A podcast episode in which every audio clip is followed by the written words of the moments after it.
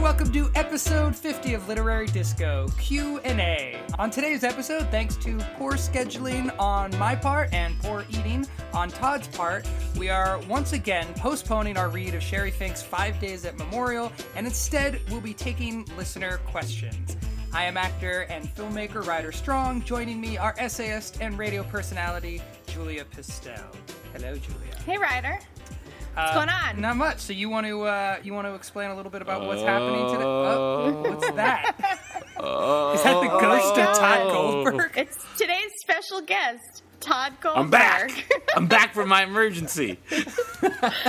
so here's what happened. We're not punking you guys. Um, we were in the middle of recording an episode about Five Days at Memorial, and Tod actually started throwing up while we were recording. That's how he It felt was, about uh, the book. Yeah, it was uh, it was something of a surprise. We didn't even know what was I- happening. Tod just was like, uh, hold on a second. Threw down his headphones and then he came back like a minute and a half later. He's like, guys, I just threw up. It was uh, it was disconcerting. So I I was in Seattle for the AWP conference, and um, I had eaten pretty much everything I'd come in contact with in Seattle that day, and then just suddenly started barfing, and uh, that didn't stop for about four hours. And then I was fine, and then I continued eating my way through Seattle. So we canceled the episode, and um, we're going to pick it up at another time. And uh, up until about two hours ago, we thought it was just going to be me and Rider. So we solicited a bunch of questions from you guys, and all those questions are really good. And Tod is feeling better and no longer in Seattle. So he has joined us, and we're going to answer back. your questions because they're great. And then for our next episode, we'll do Five Days at Memorial. Sound good? Sounds perfect. Why not? And Alright. if, if I start to get sick, what I'll do is I'll, I'll make this noise, ha ha, and that's how you know I'm about to throw up. Yeah. Oh, gross. Well, um, so everyone just know that Tod is fine and you don't have to worry about him ever again. He'll live forever. well, I know there's at least a few listeners that want me dead, but Yeah, there are a I'm- couple. I met a couple at AWP actually, though. So before we start, let me just say, so I was at AWP Yes. and I met a bunch of listeners, and the most popular topic of conversation among the listeners was your laugh, Julia, and they wanted to know if your laugh is as infectious in real life as it is on podcasts. Now, see, now I want to laugh, but I'm suppressing it. Uh, the other thing they wanted to know was, did we really go to Rider's wedding? That was a big question. So, did you guys really go to Rider's wedding? really? And yes, Why obviously. you- yeah. I- I don't know. It was like four different people s- saw me and they said, "Oh my god!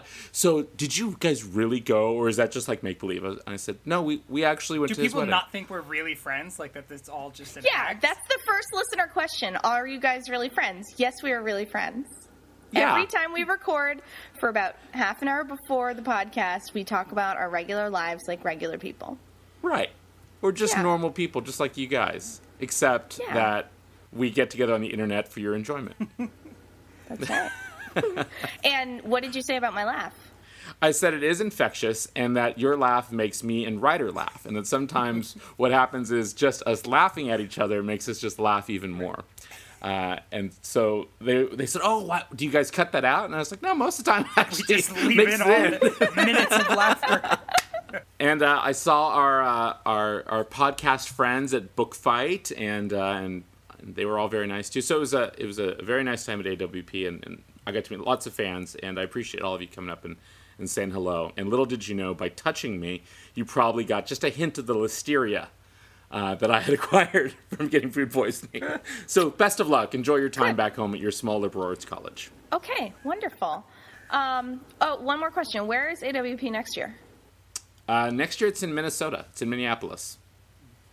So it'll be really fucking cold. All right, you guys ready to answer some listener questions? Yes. Yeah.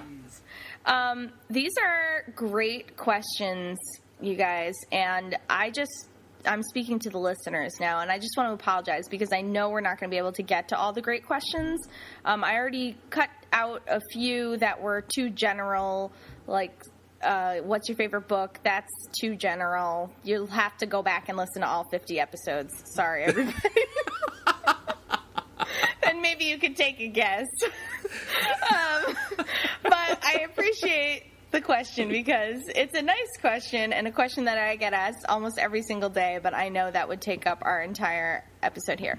So um, I just have a list of um, slightly more specific questions, and we're just going to talk about books. All right. So the first one um, from uh, Twitter from someone named Rebecca.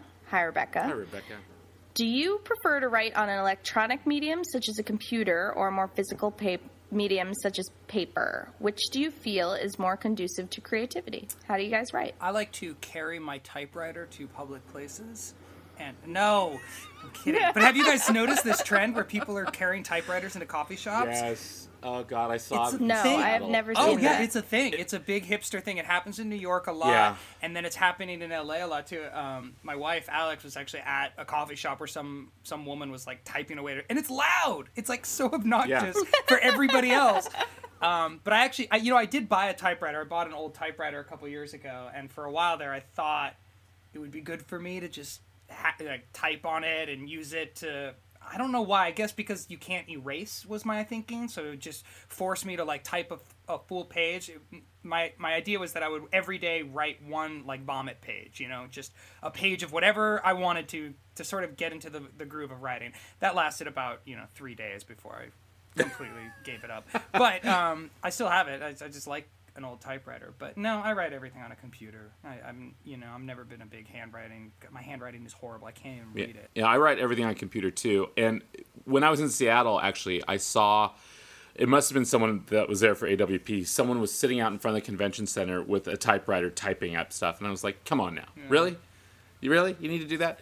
Um, but I, I, I don't remember the last time I wrote more than my name using a pen. Wow, Um, really? and- yeah, I don't. I just I never do. I mean, for like right now, I'm editing um, my new book, for instance, and like you know, I, I have to go through track changes with my editor, and I wouldn't first write it out on a legal pad or something, and then transpose it to the computer. Um, but I think if you know, if I had started writing with my hand on paper, it would be a different story. But by the time I was really writing stuff, so say by the time I was 15, computers existed and wo- word processors existed. Um, and so it's always just felt like a very natural medium to me. How about you, Julia? Um, I think I think I use a lot more paper than you guys do. I've never written out like an entire essay or something by hand, but I will often write the first page and then type it and then go from there. You know what I mean? So that I'm jump started in that way. Um, my problem, well, I love the computer because I type really fast, so I can keep up with my own mind in a way that I can't by hand. But the computer is just so full of distractions that in moments of desperation, um, I will just go to paper and like I mean like literally have to physically leave my house and be in a restaurant or on a train or something. Um, but what I what I really do um, a lot actually every time I'm writing something any in any way significant is I will map out by hand you know an outline or some kind of like notes and make it really visual and then when I do go to write it I have the outline or the notes written by hand next to the computer to the whole process. So like I need the paper to visualize things in a completely different way. And I also find um, editing by hand really satisfying. I don't really like track changes. I like crossing things out and all that good stuff. All right, great question. Three different answers. We're doing great so far, guys. All right. Spirits up. Don't barf. All right. I'm not going to barf. I'm feeling right. good. Okay, I love this question. This is from someone named Julianne from Facebook. Um, so she said, I tend to spend hours in a bookstore when I'm buying books, and when I leave, I always have to leave some behind. Yes, we feel your pain. How do you shop for books? Do you head to a certain section first, and how do you narrow down your choices? Oh, wow. Great question. Why don't you go question, first. Julia? I basically have a compulsion, which is that once I'm in a bookstore and I've committed to buying one book, in my mind, I should buy three. And and this is going to be related to another question that I hope we get to, but um, I always try to buy like one fiction and one nonfiction. So I will usually peruse whatever the new selections are, or if there's a staff favorites area, I'll go right to that. Um, I mean, like if if you find shopping in a bookstore overwhelming, probably the best possible thing you could do is only shop out of the staff favorite section of a really good bookstore. Yeah, Um, totally. That is so that's what I do first, and then I will. So then I was just shopping the other day, and I ended up with um, the new Dave Eggers novel.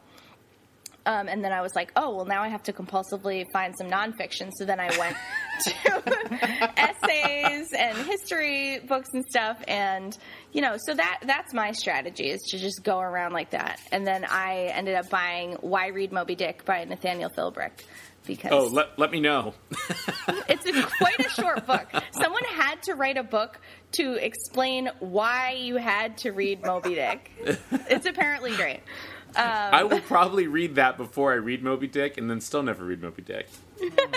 Well, yeah. So that's that's my strategy: staff favorites, and then balance your genres. That's that's how Julia shops for books. All right.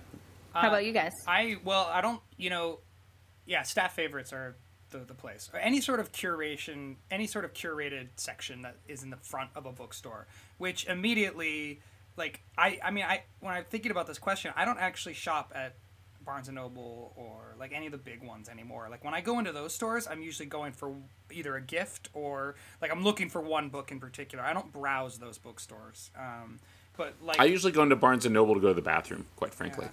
But if I'm going into best. like a. Powell's or uh, uh, Book Soup here in LA or Skylight or you know a real bookstore, um, yeah, the staff picks are usually great. Like whatever the front couple desks are, you know, or front couple uh, counters with um, with books, I usually just spend my time going through that, and then. Um, I don't know.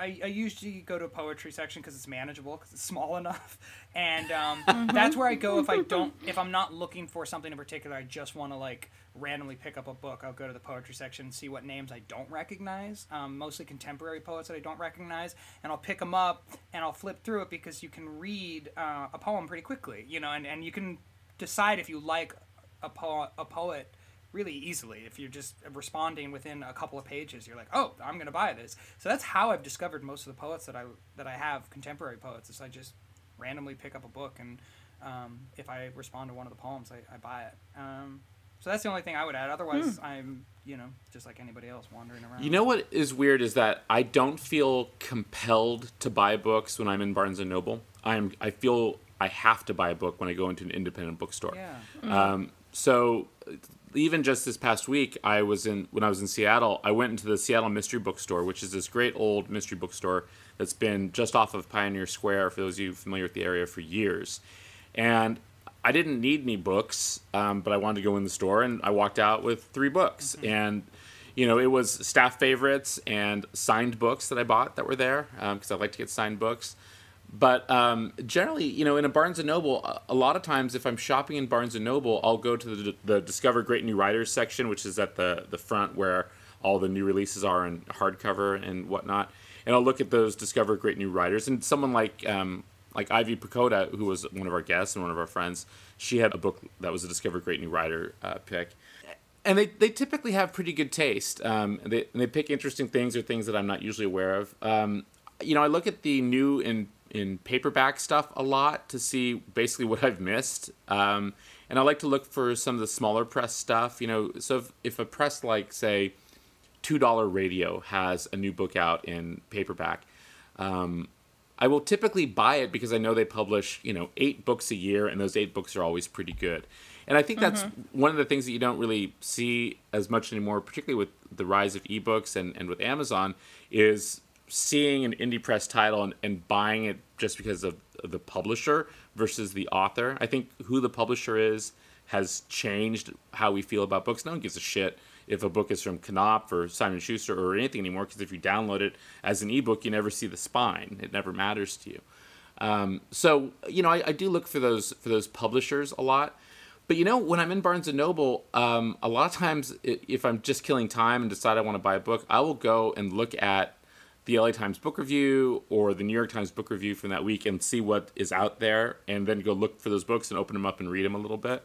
Um, it, so I, I have a very sort of methodical process when I'm actually going out book shopping, but I do so much of it online now. You know, I and that that's really targeted book buying. I want a book, I go buy it. versus that what I used to do, which was just a lot of browsing. I used to love just going through Book Soup and just you know spending hours there, but I don't have a good independent bookstore where I live. I just have a giant Barnes and Noble that is mostly just selling you know coffee and pastries. And you know what I found really is that I if I have the time to buy a book, um, I always buy it in print. I don't. I only get ebooks when I need to read that book tomorrow, like I'm doing a book review or something. But otherwise, I always get the hardback book. I just prefer it. Just I still do. I don't know if that's probably one of the questions that's coming. It is one of the questions, of course. I still prefer a print book far more than I prefer an ebook. Me too. Me too. I was just at an independent bookstore yesterday in New York, one of the best in the entire world. Three Lives. Have you been there, Rider? It's super tiny. Where is it? It's in the West Village. Um, it's called Three Lives and Company, and it's it's really small, so it's like perfectly curated, basically.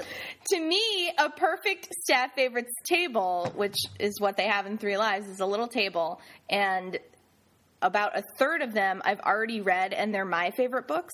So that's so I know the rest are just as good. So um, anyway, Three Lives is amazing, and I bought it, or I bought um, the Goldfinch there by Donna Tartt finally because I just can't stand anymore seeing that everyone else in the world is reading it, and I want to know what they're talking about. So I bought it, and the- Best book cover ever, by the way. Oh, it's so it's great cover and like the pages feel really nice and it's really big, which I absolutely love. And the woman who sold it to me was, you know, ecstatic about it, but she was also like, it's really big, so I didn't want to carry it around, but then I did. And for me, like carrying around something with weight and heft is part of the joy. It's like even though yeah, it's in my purse, but like how, you know, how much am I I'm not walking 20 miles a day. It's it's nice to have that physical object still for me too. Except So- when you're reading it in bed and it's super heavy. Like when I was reading Five Days at Memorial, it- the book is like 900 mm-hmm. pages and it weighs 400 pounds. And I was reading it in bed and I, I literally sliced off my right nipple oh, while reading it. 'cause it just, You just did right over. not. I was like, oh, Jesus. This is not the right use And- of literally. and that's, no, I literally are you did. It's nippleless? literally. You no longer have a Are nipple. you nippleless? no I know. I just have. I just have a vacancy where my nipple used to be, just a gouge. Uh-huh. Well, so you know that Okay. they're, they're, the studies are coming out now that people are not retaining information that they read in e form as much Oh, as I they t- retain I totally believe it. I believe it too, but I also wonder if that's going to change. Do you know what I mean? Like, I wonder if yes, we're retaining books better now when we read them in physical form, but that's because we have how many years of reading books in physical form under our belt. If you're a Right. kid growing up on ebooks only from the age of 7 on, will will like in other words in you know in 20 years these studies going to be irrelevant because everyone that's how you read so you are retaining that or is there something intrinsic to reading text on a page that makes it more retainable i don't know You know what I wonder though is in reading books on my iPad versus um, print books, and this is probably different with a Kindle if you just have a regular Kindle that doesn't have your email on it. If I'm reading a book and I get to a boring part, I just go, oh, you know, I'm going to go check my email or look on Facebook, whatever. Whereas normally, if I'm just reading a book, if I get to a boring part or it's not engaging me, I'll just power through it and go on to the next Yeah. section. But as soon as you leave that book and you go look at Facebook or ESPN or whatever it is you're looking at, that's that temporal experience of reading of being in that scene is gone. Yeah. And I wonder if that has something to do with the retention of information. Sure. Because I, re- I I don't know if you guys are the same way. You probably are, but like I can remember specifically where I was when I was reading X Oh my book. god, yeah. But like if you asked me where I was when I was reading um, even a book like Billy Lynn's Long Halftime Walk, which I read as an ebook, I don't have that experience of where I was, but I remember exactly where I was reading uh, Five Days at Memorial because I was in bed, I was holding it, it was an experience, it sliced off my right nipple, etc. And I, I just I wonder you're in a lot of pain. I was in a lot of pain. There was the bleeding. there well, you, was but I mean, the way that memory works is like we're we're going to retain something that's unique, right? Like anything. Mm-hmm. So if every page is actually a unique physical object, right? Like every Mm. every page is a unique object, so you can spill Right. something on it and change it, or it can rip your nipple off. But like when you're in an ebook form, the page doesn't exist, right? The No. narrative, the text Right. exists, but you could change the size. You could, and each page is a replication of the last page even when you're flipping it, or it's a giant scroll, however you want to set it up to read. But because you know that it's not a unique physical thing, it's probably less memorable in some way. I don't know. And you know the the other thing is I, I buy a lot of used books too. I love used bookstores, and I love getting a used book and finding something in it, like Right. A spill of coffee or a scrap of paper or a hair, ticket. even Right. whatever. Well, it's like yeah. that Billy Collins poem that I read on the show, Marginalia. You know, it's all about the, the notes and the margins that you can read. People say to me all the time, I I mean, I have gotten very upset about when people casually say to me all the time like, "Oh, well, books won't exist." And then I will freak out and either yell at them or cry. And uh I you know, and what Rip they say off, is you know. Rip the nipples. yeah.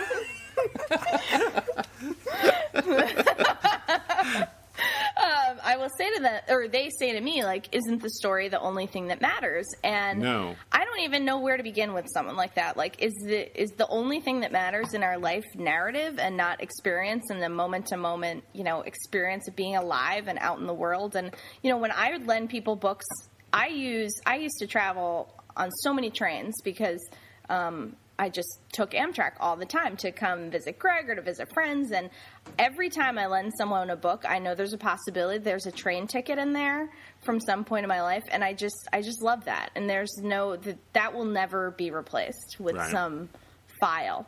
I don't know. Right. We're in agreement on this. Yeah. we are. So, um, on the same on the same note, um, this was a very popular question. A lot of people liked this question, so we have to answer it. Okay. Answer it. Um, this is from someone named Jana, um, or maybe Jana. I don't know. Sorry, Jana. Jana. Uh, she says, "Hope Tod is okay." I'm He's fine. Fine. Just He's a little bit of uh, upset from the front and the back side. I believe the word I would use would be concussive. Concussive would be the word I'd use. All right. So she says, I love asking readers how many books they read at a time. A few years ago, when all my siblings were together, we found out that we all read at least three books at a time. Are you monogamous readers or polybookturists?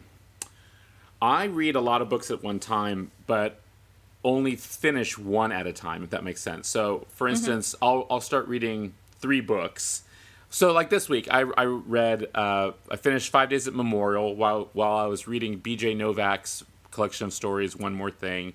And I've been also at the same time uh, flipping through um, The Atavist. I've been reading a bunch of articles on The Atavist, which I consider like a book and so I'm always in the midst of something. And then on top of that, I also have a massive ton of student novels that I'm reading all at one time. S- So I have I'm I'm constantly reading something. But once I'm at that point where I, I'm in the middle, I try to finish one book instead of reading them all continuously. Um, but I think it. I, I wasn't always like that. I think graduate school actually made us made me like that because we'd be reading in graduate school five books a month to do critical writing or whatever, and I'd also have a book that I was reading for pleasure, and then I'd be assigned a book review by a newspaper or something, and that just sort of became the easiest way for me to read everything at once. But I miss I miss sort of the solitary time of just reading one thing and and not having my attention Yeah. split up really. Yeah, that's where I'm actually making Yeah. an effort right now to read one book at a time. I would say for the last because I used to always read at least three books at a time, and what I found was that I was finishing them less and less because I would leave one in one room, one in another part of my house, or in one in the car, and I would like lose track of where I was and lose interest and fizzle out. So what I've been trying to do is I have a um, like a pile of books that I am kind of reading, and I keep them on a table and only take one with me at a time to actually finish. That's my new goal, and it, it's working out better. I'm, I, I think I'm I'm I'm probably reading less, but finishing books more that way, one at a time. I was, I mean, you guys saved me because but right before we started doing the podcast, I was in a downward spiral of only reading a third of everything that ever crossed my eyes. and then the podcast, because I would literally forget, you know, I'd put it down Right. somewhere and then a week later say, oh, I guess I was reading that. and then I have to start over, which is so disheartening. But doing the podcast has really helped me just read one book, often in one sitting, five hours before we have to record. Oh, that, that's Um, the authors really want to hear that when they when they tune in. Here's our deep read. I read it on the shitter right before we got here. Never with a guest. Never with a guest. Oh, oh, even better. Anyway, um, so yeah, I mean, I've enjoyed the push to a more focused read, but yeah, I mean, like, I have books everywhere, everywhere in here. It's crazy. Um, this one's from Stephanie, and the question is simply which is more forgivable, weak plots or weak characters? That's a great question. Weak Yeah, plots. weak plots are way more forgivable. I agree. I could totally, I can handle a bad plot, but if, I, if a if a character's thin, no. Yeah. Because I guess because I understand the function of a plot is to keep me in suspense, to keep me reading. So if you have to like kind of force it or whatever, I'm willing to look look past it as long as I believe that these people actually exist in some way. I don't think you can have a strong plot with weak characters. I don't think that's a possi- a possibility. Oh, you totally can. You absolutely can. I mean, I read an awful lot of mystery fiction that has a very strong Okay. plot, and the characters are completely by the numbers. just too. I think you see it all the time. And I think, you know, the, the thing about a weak plot also is that it, we will watch someone fuck up something that we're already familiar with just because we want to see them do it. So if a story is a love story, you know, and it's a love triangle, well, we know what's going to happen at the end. We know that eventually the people that are meant to be will be meant to be together or whatever. There'll be a happily ever after. And we'll go along with it if we're compelled by the people. But so the the plot almost is you know well, and there's only really seven plots right isn't that the there's the seven conflict plots Oh, some some say seven, some ta say like twelve or thirteen. but yeah, there's whatever. I mean, I actually I'm taking a different tack than you, Tod, but based on what you're saying. Like I was thinking more if a plot is well, um, like Gone Girl, you know, or like her books to me are so heavily plotted. Like they're That's so um they're so ridiculous. like the plots get more and more ridiculous as they're the book goes on, but I'm so invested in the characters and I actually believe in the characters or I'm fascinated enough by these strong characters that I'm willing to look beyond what I think of as heavy-handed plotting. So it's actually good plotting in the sense that there's a lot of it and it's strong and it's robust, but it's cheesy or predictable or um, forced in some way to me. So I, that's kind of what Mm-hmm. I think of as a bad plot. But maybe maybe that's not right. That's bad plot as opposed to. but even something like mistborn you know where we were all like yeah we, we Oh, enjoyed right. reading it because we you know these characters were sort of spunky and there were some elements to the plot that we liked but a lot of it you know if they're, they're all the the scenes at the debutante balls or what have you um, Right. where it was you know stuff that we knew fairly well already but we were interested in this hero's journey of this particular character sure. That's so true. we're willing to and I think I think it's Yeah. That's also the how series fiction in general manages to stay relevant. So if you're you know Sue Grafton or something and you're on X is for xylophone or whatever, and you're still getting 50 million people to read your books. Well, it's because they're invested in your protagonist more than they are invested in whatever crime Hmm. she's going to solve. Interesting. All right, cool. Um, this question is hilarious. I hope it's from a student.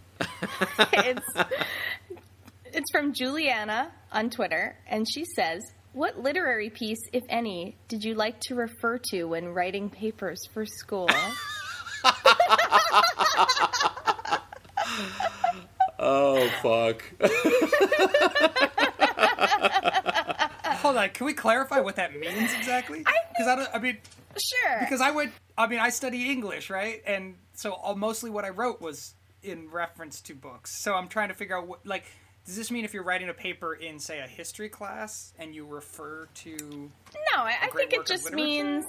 You know what? Let's combine it with this other question, which is similar, um, but less giggly.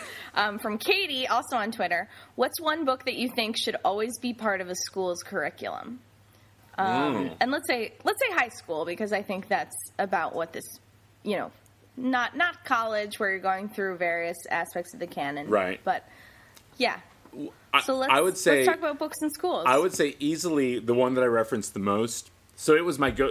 We'll go freshman year in college because freshman year in college is when you have to actually start doing more compare contrast essays in your English classes. true, true. If if I had not read the book and there was a blue book examination, I would always start. That's a great way to answer the question. I would always start with. like Nick Carraway in The Great Gatsby. Dot dot dot. You would always you would Oh, reference yeah. Great Absolutely. Gatsby for everything. Absolutely. Oh my Absolutely. God. And if it wasn't Great Gatsby, it was Great Expectations because you, if you if you dropped in Fitzgerald or Dickens, you, uh, you could you could talk about uh, the rise of uh, the economy in the 20th century. You could talk about class. You could talk about love. You could talk about hope, desires, all these things. Abs- Dickens Totally. and and and Fitzgerald. Great Gatsby, Great Expectations were the two books I always went to. And that was good. That was good for a C, even in a book I hadn't read. And my yeah, they're like, oh, oh, this this young man likes Dickens. Excellent. Oh, For or me, also I guess- Araby by James Joyce. You drop in Araby, oh shit, bam, A. That was for you, Julianne.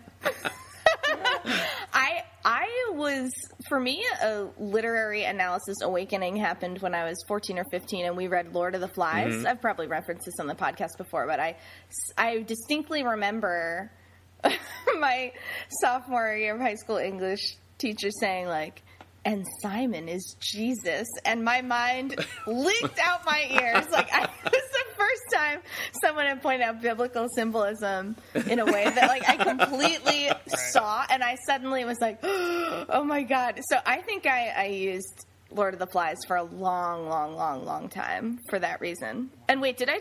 I yes, I told the story where I took the quiz right on the podcast. No. I'll tell it again. So um, I was doing an improv show. This is about a month ago. Um, in a high school, we were teaching a workshop, and they put us in an English classroom to uh, to warm up and like leave our stuff. And out on the desk was a quiz for Chapter Nine of Lord of the Flies. Oh, Jesus. And I took it. And I haven't read the book since I was 15. And I took it and I got a 72. And it was exact quotes. It was like, okay, who said this line? Who said this line? And I did really well. I was really proud That's of myself. great. You got Yeah, I was really, really, really proud of myself. you got a se- so you got So a C minus, a 72. Oh, yeah, which in high school I would have killed myself. I would have jumped out the window. but I was so happy with myself. That's how your standards lower over time, passed. But friends. just think, Julia, if you had jumped out the window, everyone would have gotten an A.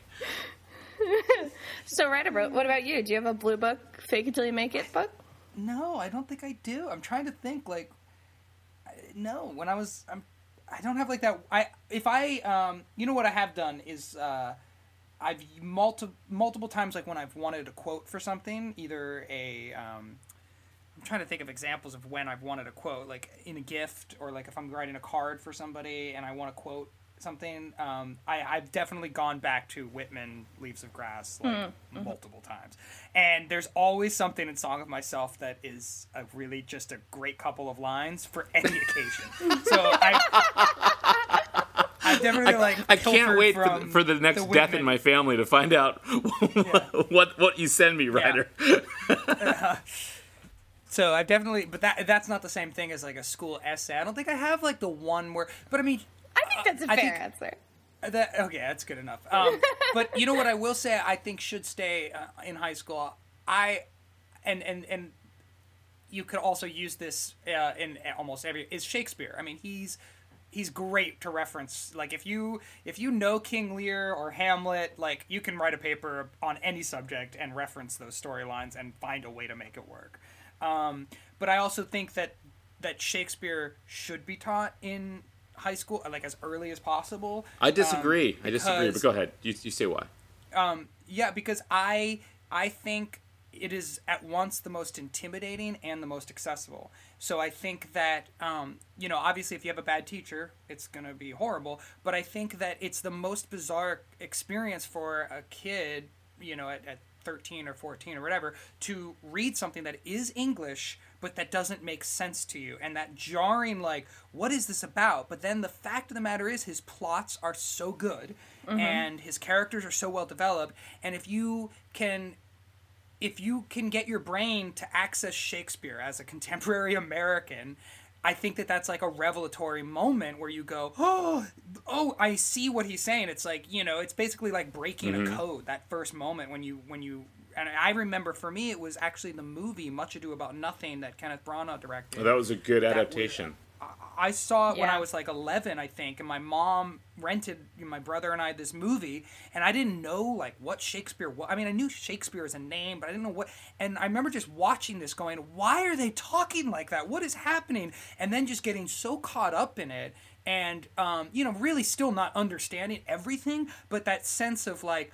Oh, these are people, and this is the way people in this sort of stylized world talk, and it's beautiful, and it sounds so cool, and everybody sounds so smart and witty, and there's so many layers of meaning that I can just keep revisiting these scenes, and I think that that you know that's like a make or break moment for a lot of kids and and you know unfortunately a lot of it turns a lot of people off to literature but i think if you have the right teacher and you can get into that and go you know look at what it can do what look what you know the right wording can can open and unlock in you emotionally and i i just think shakespeare needs to Well, you know, you know what? It, And you disagree, Well, I was huh? I was going to disagree with you, and then I remembered something different.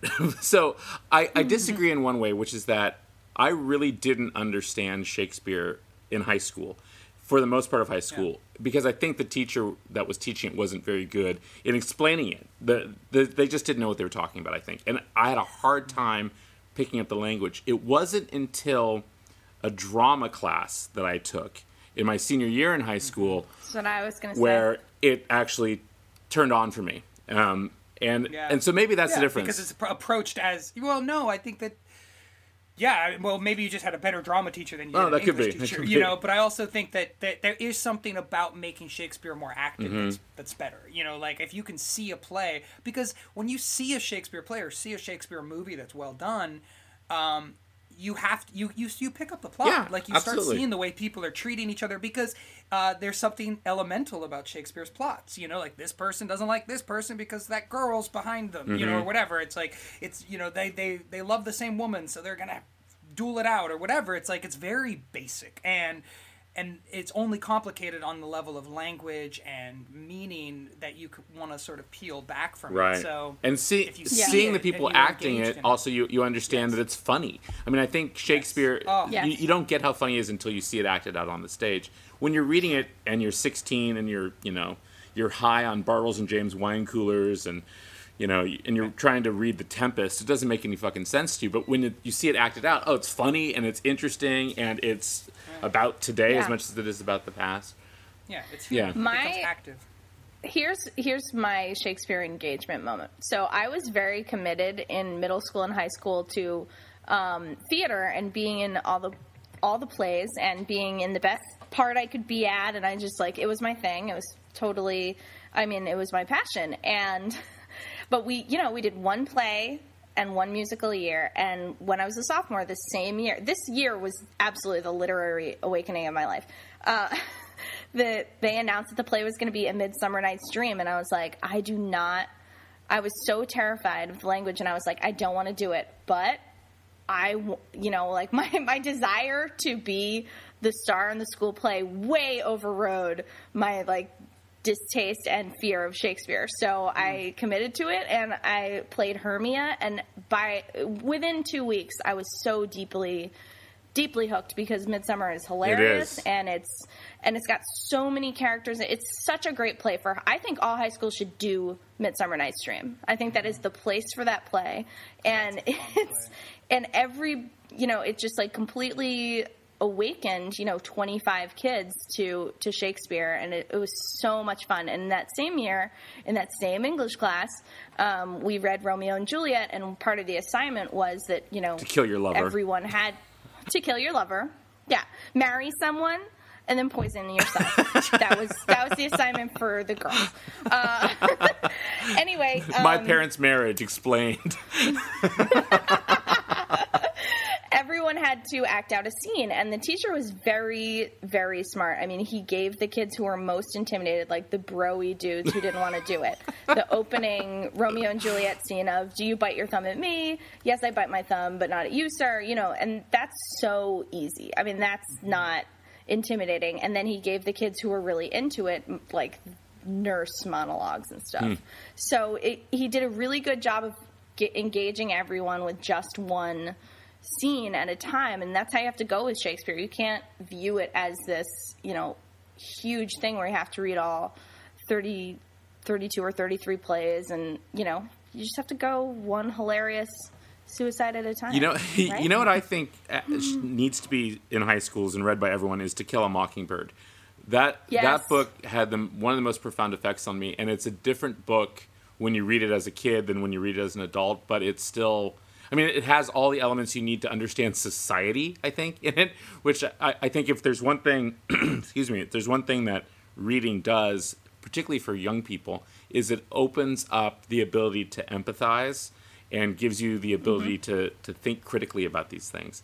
And because it has children in it and because it's narrated in retrospect about children, I think that plays a big role. But it also, you know, it it's incredibly well written, but it's also so much about bias and about chance and about um, small towns and about politics. All the things that you need to survive in the world, I think, exist in To Kill a Mockingbird.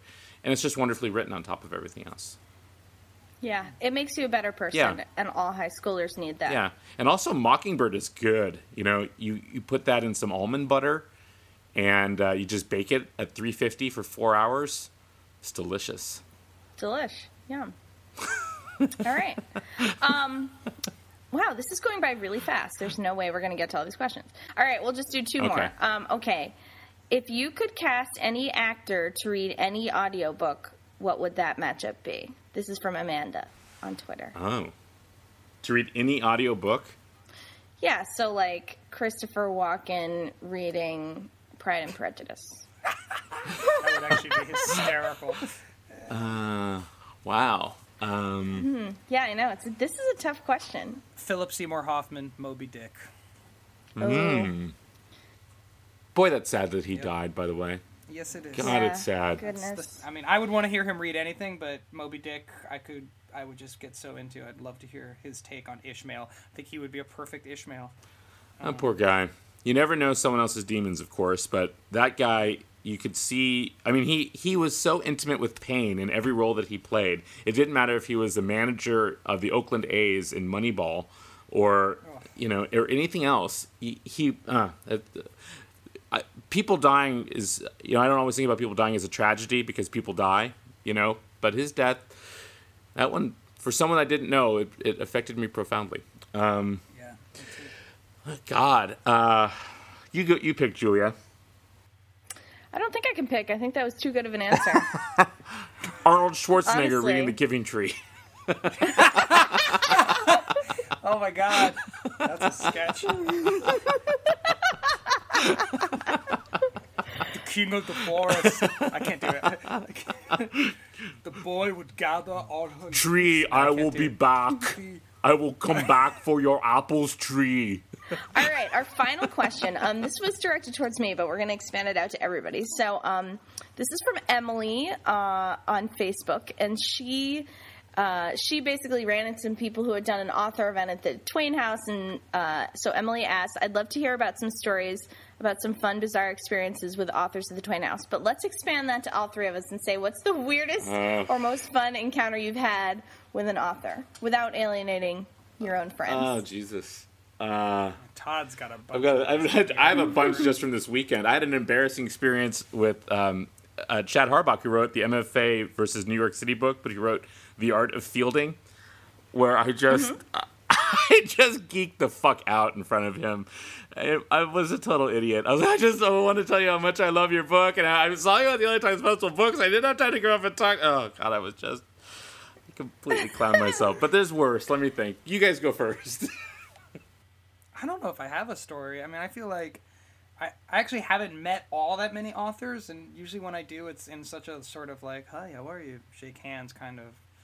Like I don't know. I'm not. I, I- don't think I've been tapped into the book scene long enough to have had a whole. you Like you guys are both in a professional function, constantly dealing with authors. Uh, Yeah. maybe I should think of an actor true. story or something. I feel like I. Well, I've got a couple. film people.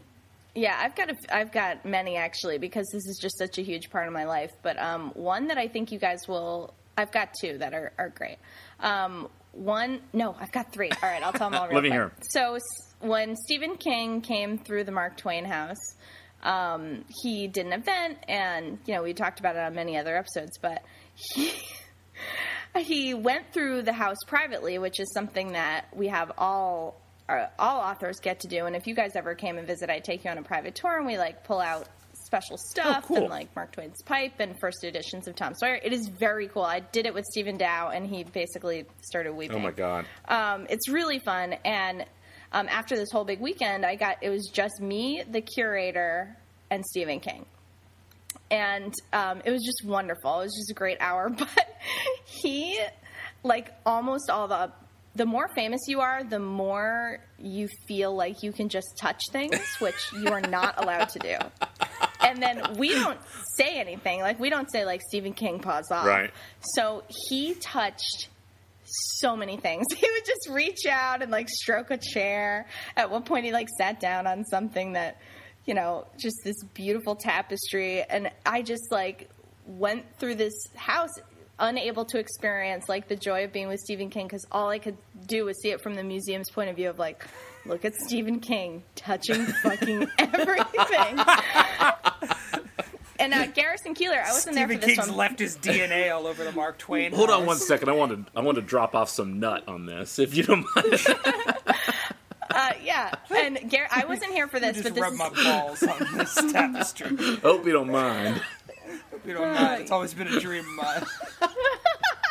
that did not happen. Joan Didion That did just not happen. got I'm just cowboy gonna style lick this on Tom. Sawyer first edition. You don't mind, dude. I just gotta lick it. Um, and then another one. I was, don't have uh, a right nipple anymore, and I like to rub the wound on this. Oh, gross! You were not invited for your private tour. Aw, I retract come on that now. offer. and uh, also, um, I had lunch with R.L. Stine.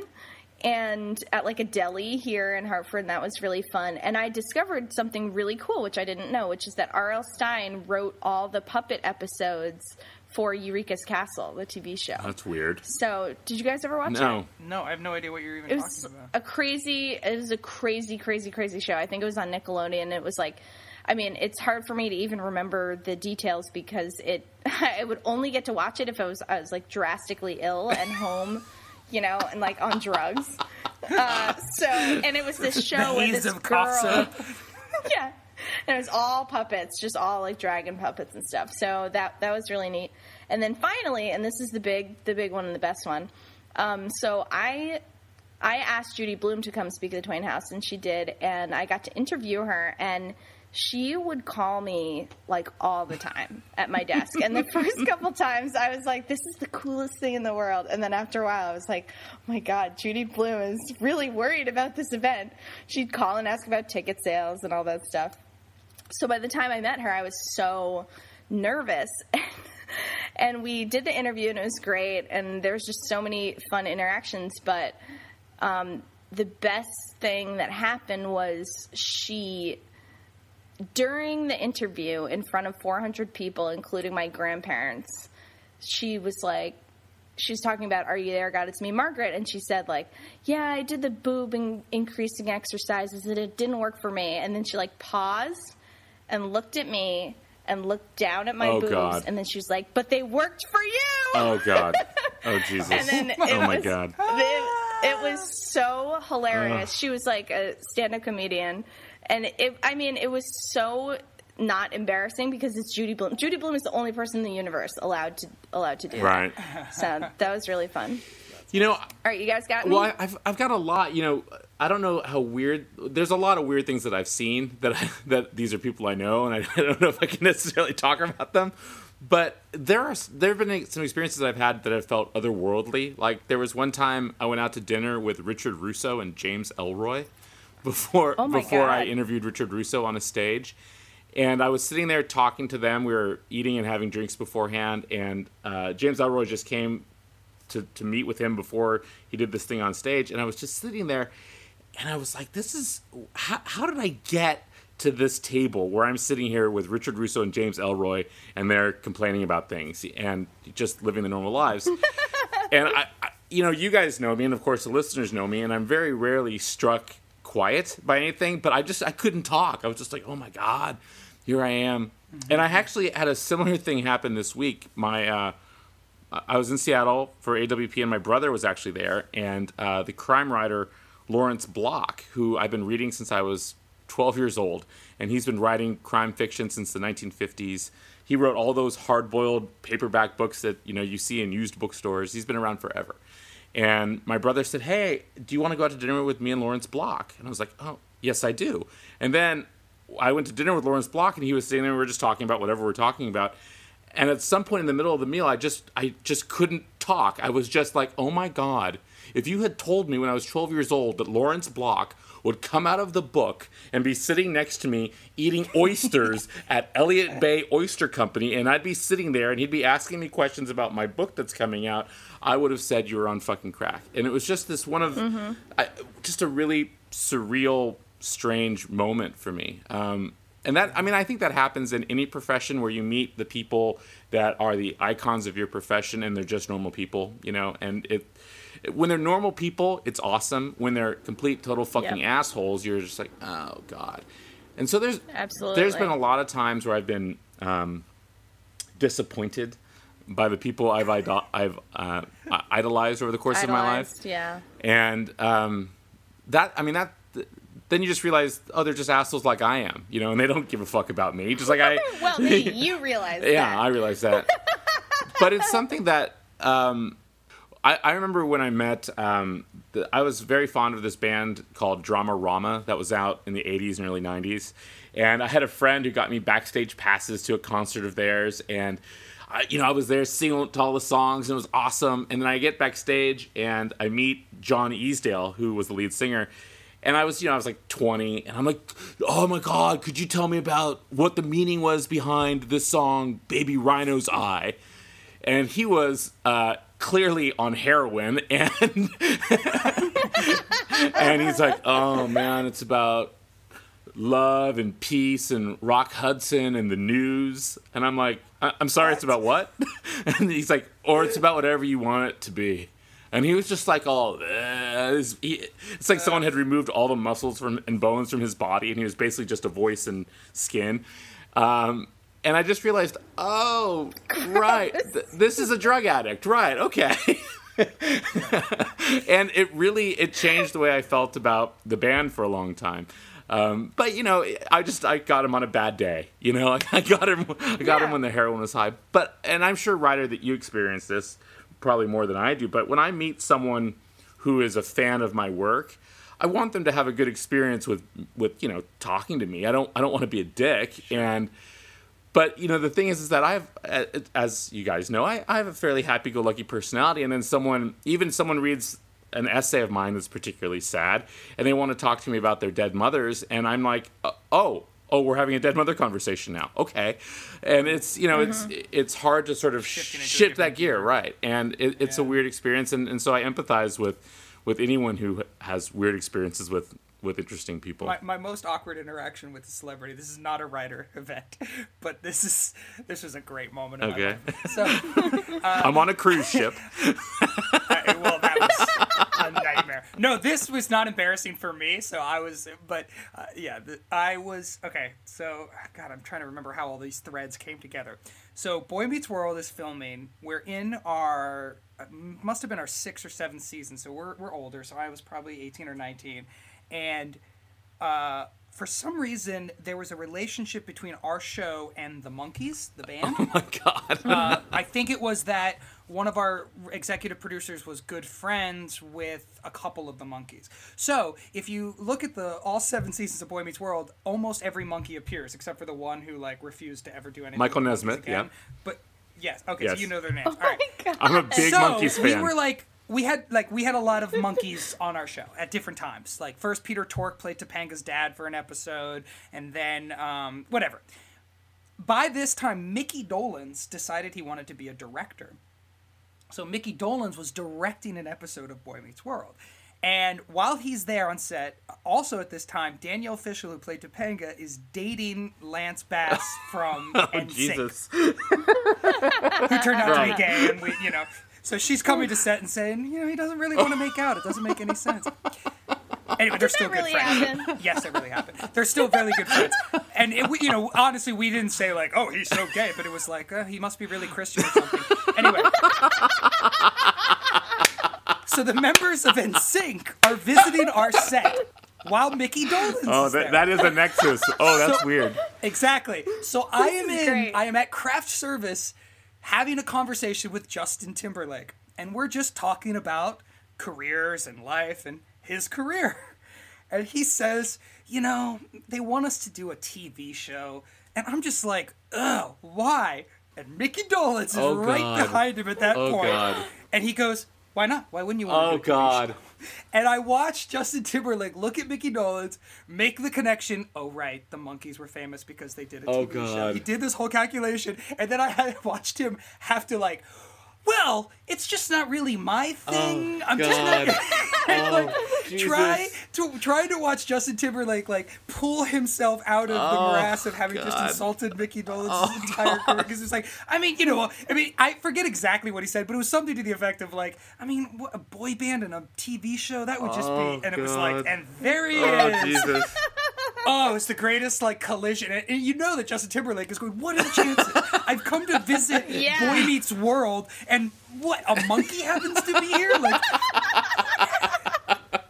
That uh, that I would have paid good Oh money my to see that. Jesus, there's nothing more entertaining than someone else being embarrassed. Wow. Well, so kind. Well, um, listeners, thank you. Those were awesome questions. We'll do this again sometime if Good you guys questions. liked it. Yeah. If I'm if Um, I'm ill yeah, anytime in the near future, absolutely we should do this again.